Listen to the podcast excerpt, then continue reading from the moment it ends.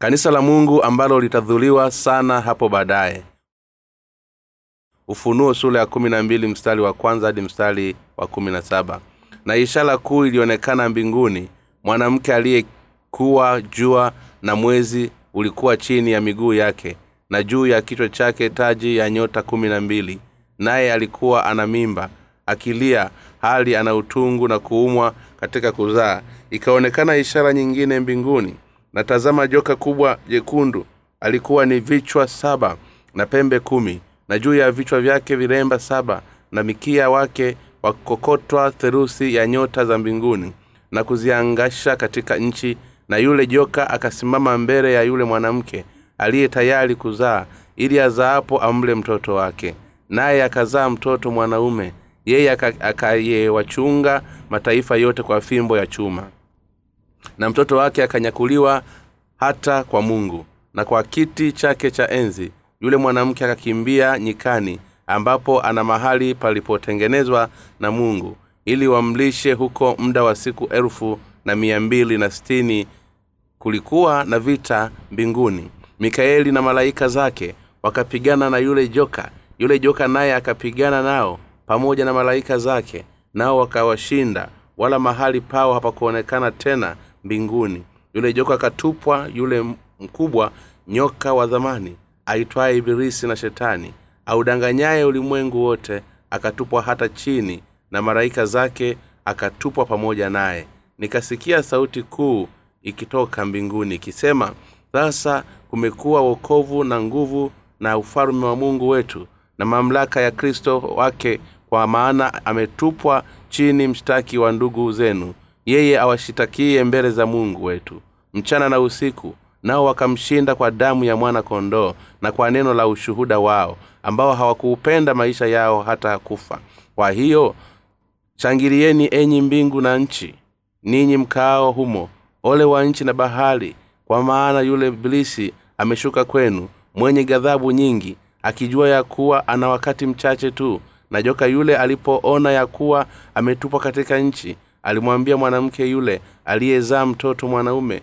Mwanamke yule akapewa mabawa mawili ya tai yule mkubwa ili aluke aende zake nyikani. Hata mahali pake hapo alishwapo kwa wakati na nyakati na nusu ya wakati. Mbali na nyoka huyo nyoka akatoa katika kinywa chake nyuma ya huyo mwanamke maji kama mto afanye kuchukuliwa na mtoto yule. Nchi ikamsaidia mwanamke nchi ikafunua kinywa chake ikaumeza mto ule ulioota yule joka katika kinywa chake. Joka akamkasirikia yule mwanamke akaenda zake afanye vita juu ya wazao wake waliosalia wazishikao amri za mungu na kuwa na ushuhuda wa yesu naye akasimama juu ya mchanga wa bahari. Mafafanuzi. Aya ya kwanza. Na ishara kuu ilionekana mbinguni mwanamke aliyekuwa jua na mwezi ulikuwa ni chini ya miguu yake na jua ya kichwa chake taji ya nyota kumi na mbili. Hii inatueleza juu ya kanisa la mungu lilimpatia mungu utukufu kwa kupitia kifo cha kufia dini. Mwanamke aliyevikwa jua anamaanisha ni kanisa la mungu hapa duniani na ule msemo na mwezi ulikuwa chini ya miguu yake unamaanisha kuwa kanisa bado lipo chini ya utawala wa ulimwengu na kwa upande mwingine msemo unaosema na jua ya kichwa chake taji ya, ya, ya nyota kumi na mbili. Unamaanisha kanisa la mungu litashinda mateso na vitisho vya shetani kwa kuuawa na kufia dini aya hii inaelezea juu ya kanisa la mungu lilikuwa katika dhiki kuu. Katika nyakati za mwisho kanisa la mungu linateseka sana na kuudhiwa na shetani na wengi watauawa na kufia dini. Lakini hata hivyo litamshinda shetani kwa imani yake na kisha litatukuzwa na mungu. Hata katika wakati wa dhiki watakatifu wa kanisa la mungu watamshinda mpinga kristo na kisha kuibuka washindi kwa kufia dini kwa kuamini katika injili ya maji na roho ni hakika kuwa wana wa mungu ambao wamezaliwa tena upya kwa maji na roho wanauawa na kufia dini. Katika nyakati za mwisho wale ambao watakuwa wamekwisha amini na kumtumikia mungu kabla ya kuja kwa dhiki na wale ambao wataiamini njiri na kisha kuinuka kama uyoga katikati ya dhiki wote hao watakuwa na imani ya kuweza kufia dini imani iliyowezesha kusimama kinyume na kumshinda mpinga kristo. Wale ambao watakuwa wameondolewa katika kufia dini kwa sababu ya kumkana mungu pia wataondolewa na mbinguni kisha wataangukia kuzimu wakiwa pamoja na shetani. Tunapaswa kujiandaa kupokea kuuawa kwa ajili ya kufia dini hali tukiwa na imani thabiti ili kwamba tusije tukaikosa baraka ya milele tuliyoandaliwa pia tunapaswa kufahamu kwamba wale wote waliozaliwa tena upya watakutana na vitisho vya shetani. Mauaji ya kufia dini yatakuwa ni ya muda tu. Ni mara baada ya mauaji haya kuisha basi ufalume wa milenia na ule wa mbinguni vitakuwa ni mali yetu. Hivyo tunapaswa kuishi katika wakati huu hali tukifahamu kwamba nyakati za mwisho zinapokuja tutauawa na kufia dini kwa imani na kupitia roho mtakatifu wakati huo roho mtakatifu atatupatia maneno ya kuongea wakati wa mauaji hayo hali akituwezesha kuyashinda mateso yetu kwa ujasiri na kisha kupokea kuuawa kwa kufia dini kwa hiari pasipo kuikana imani yetu. Hata katika ya, katikati ya dhiki ya kutisha kanisa la mungu litapigana dhidi ya shetani na kumshinda kwa kuuawa na kufia dini ni wazi kwamba kanisa litakapotokea thawabu toka kwa mungu kwa kumshinda mpinga kristo na kuufia dini na kuamini katika neno la bwana hata katika kipindi cha mwisho wa shetani. Aya ya pili naye alikuwa ana mimba akilia hali ana utungu na kuumwa katika kuzaa. Haya ni hii inatueleza juu ya kanisa la mungu likiwa katika dhiki inatueleza juu ya kanisa lote likivumilia katika mateso na dhiki za nyakati za mwisho zilizoletwa na shetani. Kanisa la mungu litapitia katika dhiki kuu yaani wakati wa kumpambanua dhidi ya mpinga kristo. Hivyo watakatifu watamwita mungu tu wakati watakapokuwa wakati katika hiyo dhiki wataomba hivi. Mungu tunaomba utupatie neema yako ili kwamba tuweze kupita na haraka katika dhiki hizi zote usisaidie kwa kuzikomesha dhiki hizi zote. Uturuhusu kuzishinda hizi ziki tufanye tuweze kumshinda shetani. Aya ya tatu. Ikaonekana ishara nyingine mbinguni na tazama joka kubwa jekundu. Alikuwa na vichwa saba na pembe na jua ya vichwa vyake viremba saba. Wakati shetani anapoonekana duniani hapo baadaye ataendelea kana kwamba yeye ni mungu na kwamba atayakusanya mataifa yote ya ulimwenguni na atayatumia kana kwamba zake yeye, yeye kuitimiza madhumuni yake. Pia ni hakika kuwa atawaua watakatifu na kisha kuutawala ulimwengu kama mungu na mfalume. Msemo unaosema ni lazima joka kubwa jekundu alikuwa na vichwa saba na pembe kumi na mbili na juu ya vichwa vyake vilemba saba. Unaonyesha kuwa setani mvunja amani atawakokota wafalume saba na mataifa saba kama mali yake. Aya hii inayetueleza kuwa kimsingi shetani katika uwepo wake anasimama kinyume na mungu.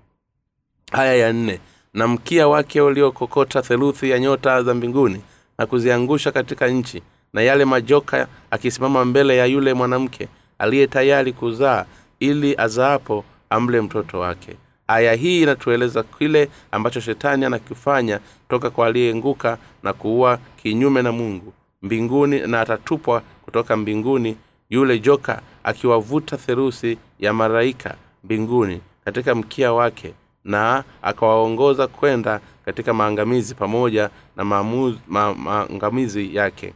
Hivyo alivilumisha ato, atoke katika uwepo wa mungu. Lakini hata ikiwapo hapa duniani anajaribu kuisimamisha kazi ya injili ya mungu kwa kuwaleta wale wanaoamini injili. Aya ya tano naye akazaa mtoto mwanaume yeye akayechunga mataifa yote kwa fimbo ya chuma na mtoto wake akanyakuliwa hata kwa mungu na kwa kiti chake cha enzi.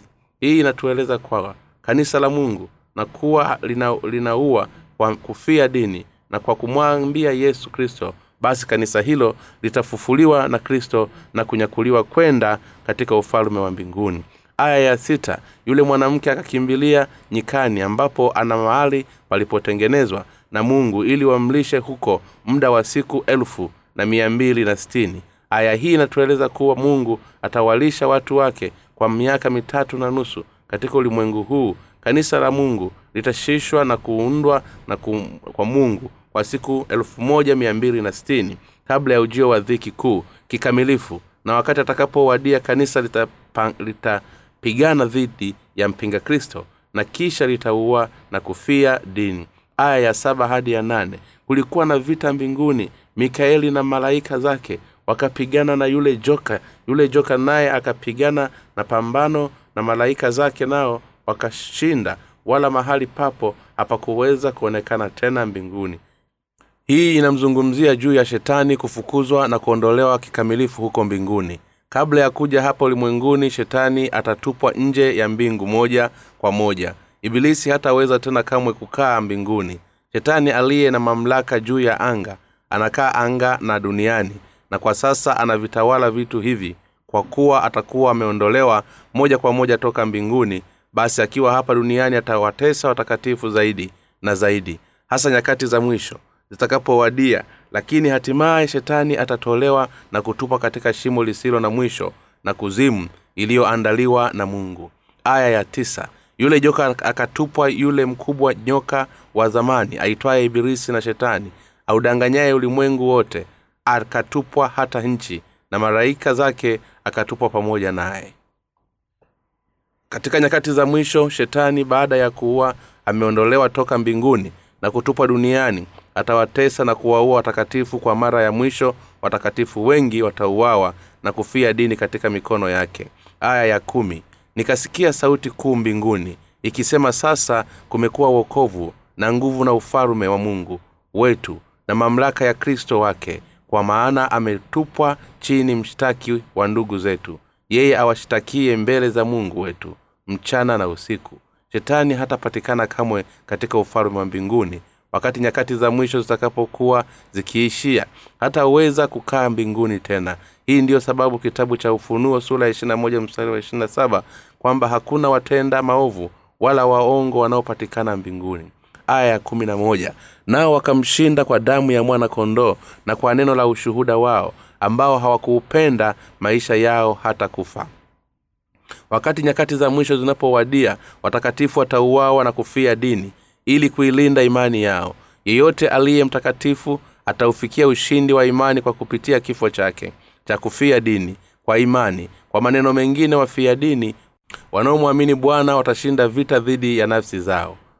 Aya ya kumi na mbili. Kwa hivyo shangilieni enyi mbingu nanyi mkao humo ole wa nchi na bahari kwa maana yule ibilisi ameshuka kwenu mwenye ghadhabu nyingi akijua ya kuwa ana wakati mchache tu baada ya shetani kutupwa toka mbinguni basi atakapokuja hapa duniani atakuwa na nguvu za muda dhidi ya ulimwengu.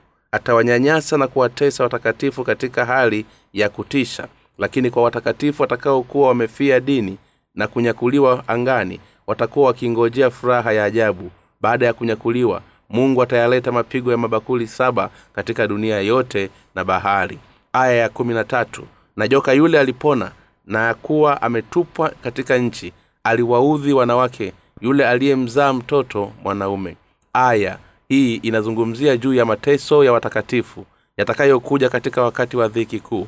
Watakatifu na watumishi wa mungu watakufa wakati huo kwa kufia dini lakini mauaji ya kufia dini yatakuwa ni ushindi mkubwa kwao wa kuimani. Hakutakuwa na kifo tena mateso wala laana kwao. Kitakachokuwa kimebakia kwao ni kumsifu mungu na kutukuza milele wakiiwa mbinguni. Aya ya kumi na nne. Mwanamke yule akapewa mabawa mawili ya tai yule mkubwa ili aluke aende zake nyikani hata mahali pake. Hapa alishwapo kwa wakati na nyakati na nusu ya wakati. Mbali na nyoka huyu. Bibilia inatueleza kuwa kunyakuliwa kutatokea baada ya kupitia kwa miaka mitatu na nusu kati ya ile dhiki kuu neno hili linatueleza kuwa mungu atawapatia watakatifu ulinzi maalum na kuwatia moyo katikati ya mapigo ya kiasili ya dhiki kuu. Mungu atatushawishi sisi sote tunaolinda imani yetu ili kwamba tuweze kupigana na kumshinda shetani kwa imani hii. Kule kusema sasa tunaishi kwa ajili ya injili ya maji na roho basi injili hiyo inafanya kuwa chakula chetu cha kiroho. Pia kuihubiri injili hii kunafanya kuwa chakula cha kiroho. Tutaendelea kuishi maisha yetu tukihubiri injili hadi mpango wa matalumbeta saba yatakaposhuka hapa duniani. Kwa nini? Kwa sababu kama hatutaihubiri injili hadi nyakati za mwisho sasa kuwa kwetu kwa kufia dini basi ni katika kuwa nafasi nyingi zitapotea na kwenda kuzimu. Hakuna wakati mwingine wa kuihubiri injili zaidi ya sasa. Aya ya kumi na tano hadi aya ya kumi na saba nyoka akatoka katika kinywa chake nyuma ya huyo mwanamke maji kama mto afanye kuchukuliwa na ule mto. Nchi ikamsaidia mwanamke nchi ikafunuka kunywa cha kinywa chake ikaumeza mto ule alioutoa yule joka katika kinywa chake. Joka akamkasirikia yule mwanamke akaenda zake akafanye vita juu ya wazao wake waliosalia zishikao amri za mungu na kuwa na ushuhuda wa yesu naye akasimama juu ya mchanga wa bahari. Hapo kabla shetani aliwaua watakatifu kwa kuwatesa na kuwafanya waende mbali na injili lakini siku hizi wakati ambapo injili imeenea sana kwa kupitia njia mbalimbali mbali, shetani anajaribu kuwaua watakatifu kwa kuimimina dhambi na kuwafanya wazame kwa miminiko wa hizo dhambi.